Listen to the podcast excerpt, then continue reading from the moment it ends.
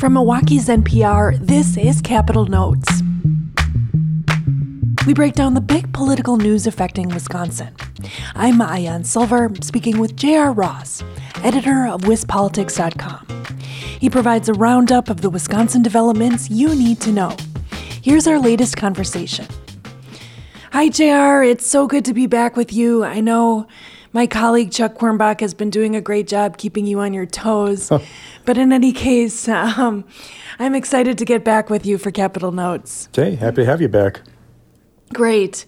So, okay, let's just dive in and talk budgets, specifically one from Democratic Governor Tony Evers. He's set to release his full two year spending plan to the GOP controlled legislature on Wednesday. Can you talk about some of the budget nuggets, as you've called them? Well, the big one so far has been his call to take 20% of the state's sales tax collections and dedicate that toward shared revenue, which is state aid given to municipalities and counties. Now, uh, shared revenue has been flat or declining for years, uh, while costs have gone up for local governments. So that would be a big boost. Uh, according to the governor's office, it'd be about $576 million more uh, a year than what they're getting right now. There are other components to that proposal, though. Uh, one would be to allow Milwaukee County to impose an additional 1% sales tax. It's now a half percent. That money would be split between the city and the county. Then there's a third component, which is to allow all counties to double to 1% the sales tax they can uh, impose and allow the roughly 25 cities in Wisconsin that have populations of 30,000 or more to impose a new sales tax. The argument is this is all ways to generate new revenue for local governments, which are, face caps and how much they can raise from property taxes. So, so what are the chances that Republicans who control the legislature would get on board with these proposals? My impression so far is that Republicans are not enamored with the idea of allowing all counties to increase their sales tax or allowing 30, 25 sorry, cities of 30,000 or more to impose a new one. There is definitely some momentum building for the 1% uh, percent sales tax for Milwaukee and for doing the expanded share revenue program using sales tax collections. Now, with that expanded shared revenue, Republicans have been working that idea for weeks, if not months, with local governments trying to find a way to provide more revenue. They've realized that there is an issue there. What's interesting, though, is the Milwaukee component. Milwaukee probably has the best chance of getting that additional sales tax, but it's because Milwaukee has unique challenges, and it's also probably going to come with strings if they do it. So remember, Milwaukee has a significant pension problem. Everybody else in Wisconsin, besides the city and the county, belong to the state retirement system. Milwaukee County and city have their own.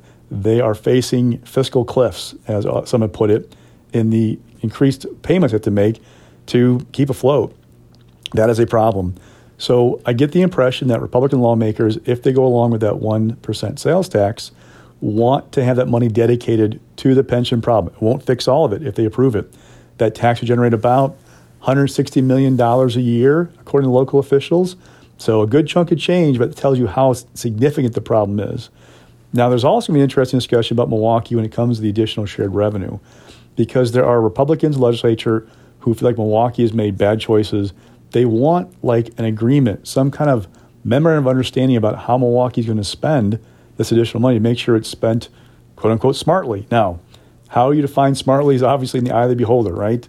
Uh, local officials would probably defend their decisions. Uh, that said, Republicans want to make sure that this additional shared revenue is going toward things like, you know, law enforcement. Under the governor's proposal, you would take the roughly 1.5 billion pot of money now for shared revenue, that increase of 576 million plus additional, you know, the existing uh, expenses, and that additional money, money it'd go toward law enforcement first. A uh, chunk of that, then it would be divvied up other ways.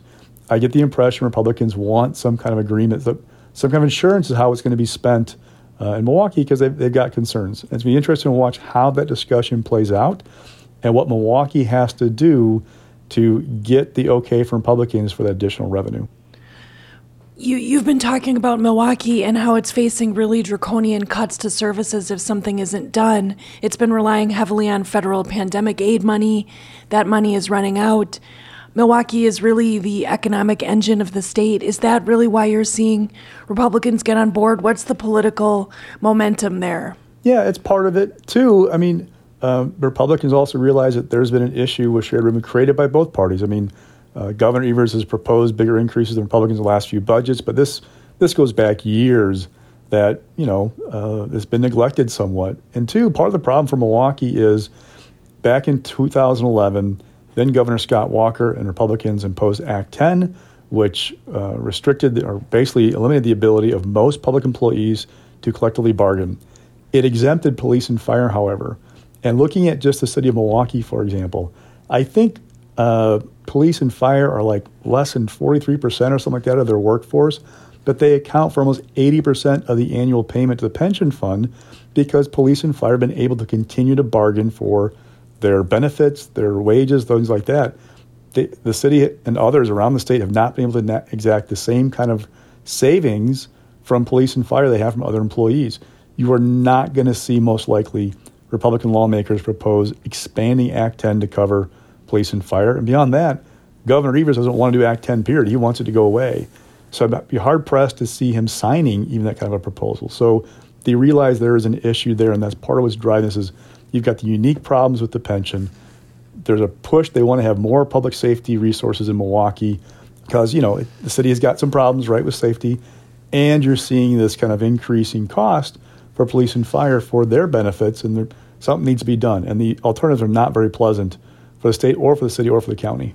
On that note, Evers is talking about, as part of the 20% sales tax, state sales tax back to local communities, he wants about $250 million to go to public safety to support what you're talking about law enforcement, fire, EMS, courts, district attorneys' offices. Do you think Republicans are will be on board with that? And do you think that'll make a dent in places like Milwaukee with its pension situation? Well, this all is going to help, but Milwaukee still got some painful choices to make about how it's going to address these issues. There were bad decisions, according to critics, made for years that have led to this. Don't forget Milwaukee County, for example, introduced these kind of backdrop payments, these kind of lump sum payments two decades ago that if you worked past your retirement age, you'd get this kind of payout. The they were told how much it would cost. It was well short of what it actually cost. There are just things like that have been going on for a while, and so it's going to help. It's not going to fix everything. It's not going to make life easy, but it makes life easier, especially with that federal um, COVID money going away. There's definitely a very bad cliff awaiting Milwaukee without something being done sometime soon. Okay, moving on to the Wisconsin Supreme Court race. Last week you were talking with Chuck, and you said that the conservative primary race between former Justice Daniel Kelly and Waukesha Judge Jennifer Dorow is perhaps the more competitive one. How are you seeing that race shape up, and have you seen things get negative, and what would be the implications of that? Well, we're starting to see attack ads fly in that race, though it's liberals attacking Jennifer Dorow and conservatives attacking Janet Protasiewicz. Now, what's going to remember, it's a four way primary with the top two finishers advancing. So it's not like there's a liberal primary and a conservative primary. On the liberal side, though, Janet Protasiewicz, the Milwaukee County Circuit Court judge, she's up with like 1.25 million in terms of media buy. She is getting a lot of the Democratic establishment behind her there's clear momentum that if you are somebody left of the left of the middle, uh, you're probably you know more open to her than Everett Mitchell, the Dane County judge. It just the resources thing, the establishment behind her, all, all signs point toward her likely getting to the primary. So if you're a conservative, uh, like the Wisconsin Alliance for Reform or Wisconsin Manufacturers of Commerce Issues Mobilization Council, you're going to go ahead and start spending money like they are right now to attack Protasiewicz you don't want to let her get a head start burning in a positive um, message with voters that if she makes it the primary in first place, projects an air of strength that she's in a great position for April. So they're going after her now, $750,000 plus on TV, Milwaukee and Green Bay, uh, targeting her over a sentence given to a guy who abducted and raped a teenager. On the liberal side, a Better Wisconsin Together political action fund is going after Dorow. Now, it's a bit different dynamic there. One, there's a perception among insiders that Dorow would be the stronger general election candidate for conservatives than former Justice Daniel Kelly. Now, a lot of calculations going into that, but that's the perception out there. For Better Wisconsin Together, if you're attacking Dorow and you have the combination of the positive ads Fair Courts America is doing for Daniel Kelly, roughly $1.8 million, um, Kelly might get through the primary.